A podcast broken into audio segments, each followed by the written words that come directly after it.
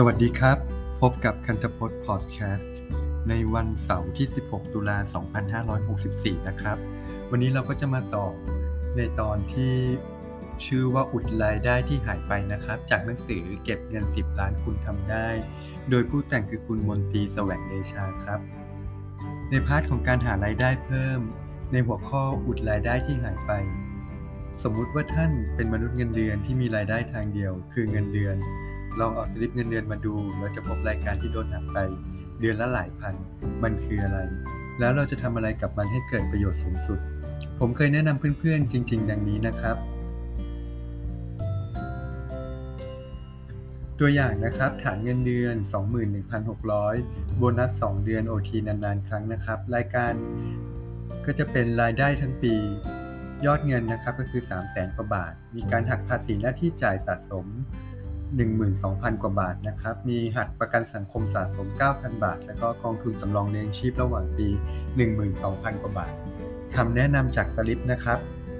เสียงตัวเลขที่น่าสนใจคือทั้งปีเราโดนหักเงินไป 33,000 กว่าบาท และคิดเป็นต่อเดือนคือ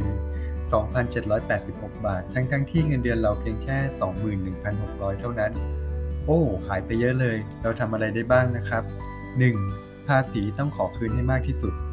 ในฐานะมนุษย์เงินเดือนที่ฐานเงินเดือนน้อย อาจไม่เดือดร้อนเรื่องภาษี แต่หากเป็นคนที่มีเงินเดือนเกิน 50,000 บาท จะโดนหักภาษีหน้าที่จ่ายค่อนข้างเยอะ และแน่นอนหากเราเอาภาษีคืนมาได้ มันคือรายได้ใหม่ ที่อาจทำให้มากถึงปีละ 1 0 0 0 0ถึง1 0 0 0 0 บาท แล้วแต่ฐานภาษี ลองดูว่าสิ่งที่เพื่อนผมจะทำได้ คือหักลดหย่อนภาษีให้เต็มที่นะครับ ดอกเบี้ยเงินกู้บ้าน พ่อแม่ที่ไม่มีรายได้ อายุเกิน 60 สามารถนำไปลดหย่อนได้นะครับ ลดหย่อนบุตรได้ 3 คน ลดหย่อนกองทุนประกันสังคมได้ เพิ่มการลดหย่อนด้วยการลงทุนให้เต็มสิทธิ์นะครับ เบี้ยประกันชีวิต กองทุนสำรองเลี้ยงชีพ กองทุน S S F กองทุน I M F หากคุณทำได้ตามที่บอกนะครับ ภาษีเงินเดือนที่โดนหักและที่จ่ายทุกเดือน จะกลับมาเป็นรายได้คุณอีกครั้ง จำไว้สมัยนี้ไม่มีใครยอมปล่อยความไม่รู้ความไม่ใส่ใจแล้วเสียภาษีเต็มๆแบบไม่เอาคืนอีกแล้วนะครับ จากตัวอย่างนี้เพื่อนผมสามารถขอคืนภาษีได้ 11,000 บาทเลย 2. ประกันสังคมใช้สิทธิ์ให้เต็มที่ คุณรู้หรือเปล่าครับว่าเงินประกันสังคมที่ถูกหักไป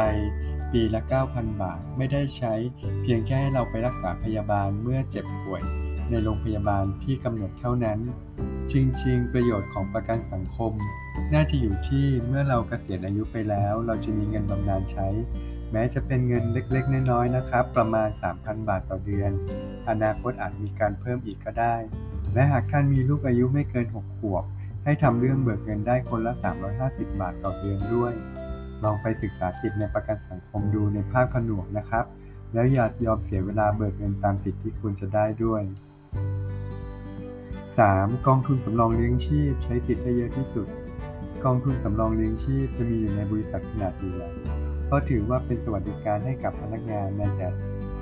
ในแต่ในบริษัทเล็กๆ อาจจะไม่มี เพราะถือว่ามีประกันสังคมอยู่แล้ว คนส่วนใหญ่มักจะใช้สิทธิ์ในการโดนหักเข้ากองทุนสำรองเลี้ยงชีพให้น้อยที่สุด เพราะไม่ต้องการโดนหักเงินเดือนหรือพูดง่าย ๆ ว่าร้อนเงิน ต้องการนำเงินไปใช้จ่ายและใช้หนี้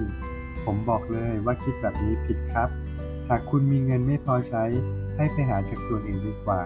เพราะเงินที่เราโดนหักนี้ เราโดนหักไปเท่าไหร่ นายจ้างเราก็สมทบให้ในอัตราที่เท่ากัน